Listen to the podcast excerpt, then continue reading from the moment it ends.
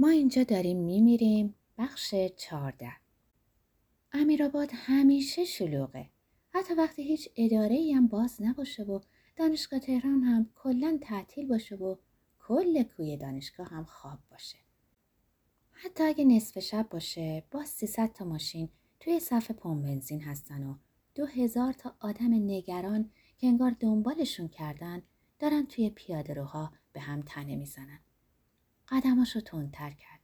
حسن همین شلوغی برد تبلیغات مردمی بود. بعضیا چپ چپ نگاش می‌کردن. بعضی هم دستبند بنفش می‌گرفتن ازش. اغلب پسرای جوونم با لودگی داد می‌زدن. من سرهنگ نیستم آبجی.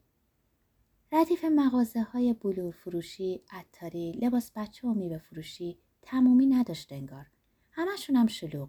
انگار نه انگار صبح سهشنبه بود. جلوی سوپرمارکت بزرگی ایستاد که پر از تراکت جلیلی بود. حالا که شانس روحانی بازم بیشتر شده بود، قلبش تند تند می‌زد. صبح خبر رو در فیسبوک دید. همون موقع هم با مقنعه چروک راه افتاد به سمت دانشگاه. موشو توی مقنعه کرد و رفت داخل سوپرمارکت. خودش هم می‌دونست کمی اغراق می‌کنه. شال بنفش روی مغنعه بادمجونی خیلی معنی نداشت. اونم توی هوای گرم آخر خورداد. ولی شاید برای همین بود که مردم نگاش می‌کردن. مطمئن بود دامنه تبلیغات فردیش خیلی وسیعتر از اونیه که خودش می‌دونه. اگه غیر از این بود که کمیته انضباطی دانشگاه نامه براش نمی‌داد که برای پاره ای از توضیحات بره دفتر مرکزی. هفته بعد خواسته بودنش. یک شنبه بعد وقتی که آبهای انتخابات از آسیاب بیفته لابد اگه مادرش می‌فهمید سکته می‌کرد. ولی نباید عقب می‌کشید. وقتی روحانی میومد همه چیز عوض می‌شد. اینو مطمئن بود. دیگه نباید میدونو می‌دادن به احمدی نژادی ها. به هوای برداشتن آب مدنی از توی یخچال بزرگ گوشه مغازه سر چرخوند و دید تراکت های جلیلی روی پیشخانه و پیرمردی با موی ریخته و ته‌ریش سفید توی هر پلاستیک خریدی یه تراکت هم می‌ذاره. جلوتر رفت و نفس عمیقی کشید. ببخشید آقا چرا شما می‌خواین به آقای جلیلی رأی بدین؟ میشه بدونم؟ پیرمرد حتی سرش رو بلند نکرد. از وقتی وارد مغازه شده بود کاملا فهمیده بود که فضا سنگینه و رنگ بنفش اون حتی برای خانم چادری که ماست پروبیوتیک و تخم مرغ محلی خریده بود قابل هضم نیست. پیرمرد بلافاصله جواب داد چون راه شهدا را ادامه میده. جلوی بی بند و باری هم صفر نیسته. مثل شهید رجایی ساده زیسته. انرژی هسته ای هم هست. مشگان لبخندی زد و گفت مگه آقای روحانی راه شهدا را ادامه نمیدن؟ روحانی هم که هستن. زن چادری نشنشی کرد و راهش رو کشید و رفت. فروشنده لبخندی زد و گفت مردمی که شهید دادن می‌دونن به کی رأی بدن که خون شهدا پایمال نشه. برو دختر جان. برو مزاحم کسب ما نشو. امثال شما بودین که سه چهار سال پیش روز آشورا به خون امام حسین بی حرمتی کردین. حالا هم ریخت و قیافه خودتو نگاه کن. بزک دوزک کردی که تبلیغ کنی؟ مشکان بغز کرد. نمی‌تونست توضیح بده که بزک دوزکی در کار نیست. فقط تهمایه رژ لب صورتیه و موجهاش همیشه همینطوری پر و فردار هستن. نمی‌تونست به پیرمرد بگه که ترکا معمولا خوشاب و رنگن و نیازی به بزک دوزک ندارن و اگه پدر بزرگ خدا بیامرزش در زنجان میشنید که مرد نامحرمی وسط امیرآباد بعد از پم بنزین به صورت نوش نگاه کرده و گفته بزک دوزک کرده و روز آشورا به امام حسین بی حرمتی کرده یه راست میومد تهران و پیرمرد با مغازش یه جا دفن می‌کرد. هرسش گرفت. تراکت روحانی و چند تا دستبند بنفش رو روی کارتون مغز گردوهای تازه گذاشت و گفت روز جمعه می‌بینیم اسم کی از صندوق میاد بیرون. به نفع خودتونه که توهین نکنین به آدمایی که نمی‌شناسین. پول آب معدنی رو پرت کرد روی پیشخان و دستگیره در رو فشار داد. زوج جوونی وارد مغازه شدن و با تعجب نگاش کردن. زن گفت دستبندش رو جا گذاشته بهش بگو. مرد خندید و یه تراکت و دستبند برداشت. به دانشگاه که می‌رسید حتما می‌رفت توی دستشویی گریه می‌کرد. فشار نگاه های مردم خیلی سنگین بود. قدمش رو تند کرد. پشت گردنش خیس عرق بود. چطور می‌تونست تراکت هایی رو که براشون خونه دل خورده بود که تا توی خونه کسی متوجهشون نشه دست آدمایی بده که اینطور به سرنوشت سیاسیشون بی تفاوت بودن. یه نفر صداش زد. همین یکی رو کم داشت وسط آباد. حمیدیان بود. انگار زیادی دویده بود. حوصله نداشت باهاش یک کلمه هم حرف بزنه. سرد و سنگین سلام کرد. حمیدیان هنوز نفس نفس می‌زد. بریده گفت ببخشید خیلی وقت دارم صداتون می‌زنم. ماشاءالله چه تون را میرین. خوب نبود با اون همه جلب توجهی که راه انداخته بود توی پیاده رو با حمیدیان هم حرف بزنه.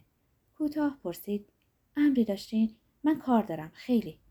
حمیدیان شبیه جوجه اردکی شده بود که یه سطل آب ریخته باشن روش. راهو نشون داد که یعنی با هم قدم بزنن. همینو کم داشت که دست در دست حمیدیان بره دانشگاه. ایستاد و گفت من واقعا نمی‌فهمم شما چه حرفی با من دارین؟ خط ما کاملا از هم جداست آقای حمیدیان. حمیدیان اصرار کرد که نیستن و راه برن. زن جوونی به مژگان تنه زد و ایش بلندی گفت و رفت. مژگانم مجبور شد راه بیفته. از اینکه کسی بهش اعتراض کنه به شدت نفرت داشت. نزدیکی های مسجد بودن. کف پیاده رو پر بود از تراکت تبلیغاتی. را به را بیلبورد و پرده و رنگ بود. نیمروخ حمیدیان قشنگ بود. ریشش هم مرتب بود و به صورتش می اومد.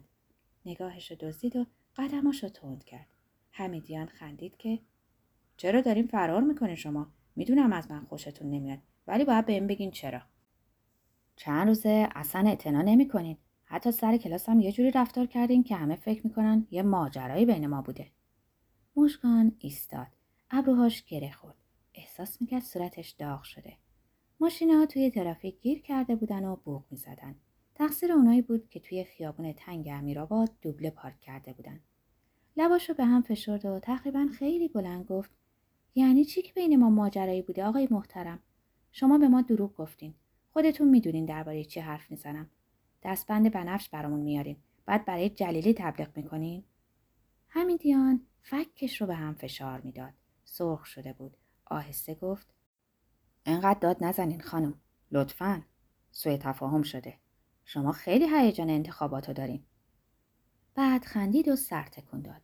مژگان هرسش گرفت. مقنعش رو درست کرد.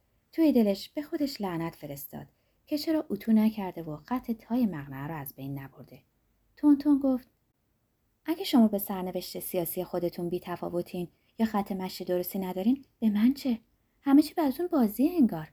مگه میشه آدم به یکی رأی بده؟ برای یکی دیگه تبلیغ کنه دیگه چه حرفی میمونه بعدشم بین ما چیزی نیست که من بخوام برای شما توضیح بدم من اصلاح طلبم شما هم حالا هرچی که هستین به خودتون مربوطه حمیدیان خیلی آروم گفت آقای روحانی هم به شدت شما اصلاح طلب نیستن. مشکان دوباره بلند داد زد. پس چرا دکتر عارف کنار کشید امروز صبح؟ از امروز وضع فرق می‌کنه آقای حمیدیان. خبر به این مهمی رو نشنیدین واقعا؟ خیلی هم وضع فرق می‌کنه. حالا می‌بینین جمعه چه اتفاقی میفته. کارتون تمومه. حمیدیان یه لحظه سرش رو برگردوند و خیره شد توی چشماش. خیلی چیزای مهمتر از انتخابات هم توی زندگی هست. البته من هیجان و شجاعت شما رو تحسین می‌کنم ولی شما خیلی چیزا رو درباره من نمی‌دونین منم نمی‌خوام توضیح بدم ولی خواهش می‌کنم اینطوری قضاوت نکنین رأی هر کس مربوط به خودشه به نظرم شما یکم جوگیر شدین مشگان ایستاد. دیگه تحمل نداشت. همراه مردی قدم برداره که هیچ نقطه مشترکی باهاش نداره. نفرت از حمیدیان به قلبش چنگ می‌زد. تند و تقریبا توهینآمیز گفت تا وقتی آدمای ضعیفی مثل شما تو این مملکت و دانشگاه باشن صد سال دیگه هم به آرزوهامون نمی‌رسیم. شما رو نمی‌دونم ولی من سعی می‌کنم رأی آدمایی رو که اطرافم هستن تا روز انتخابات عوض کنم. در ضمن لطفا دیگه مزاحم من نشین. خدافظ پشت سرش هم نگاه نکرد تا ببینه حمیدیان ایستاده یا رفته. براش مهم نبود. سرنوشت اجتماعی به چه دردش می‌خوره مردک؟ همون بهتر که توی دانشگاه همه بفهمن هیچ میونه با این پسره دوگم و خودخواه نداره. نزدیک دانشگاه قدماشو تند کرد. نیلوفر رو دید که از تاکسی پیاده شد. به درک که دیده باشه اونو حمیدیان با هم راه می‌رفتن. مسیرش رو عوض کرد. دلش می‌خواست شونه مهربونی پیدا کنه و اشک بریزه روش. چند جوره آب مدنی نوشید.